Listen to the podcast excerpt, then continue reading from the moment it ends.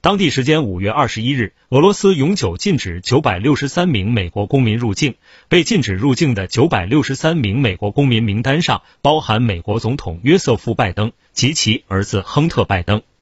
名单包括拜登政府众多成员、共和党人、科技界高管、记者、已故议员、普通美国公民，甚至演员摩根·弗里曼。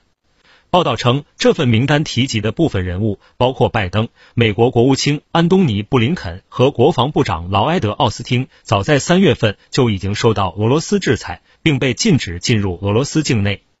名单中看起来包括拜登政府的主要官员，例如哈里斯、交通部长皮特·布蒂吉格和前白宫新闻秘书珍·普萨基。与美国前国务卿希拉里一样，总统之子亨特·拜登也被列入名单。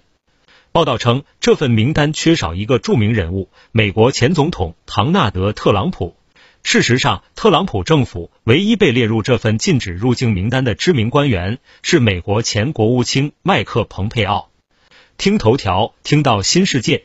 持续关注最新资讯。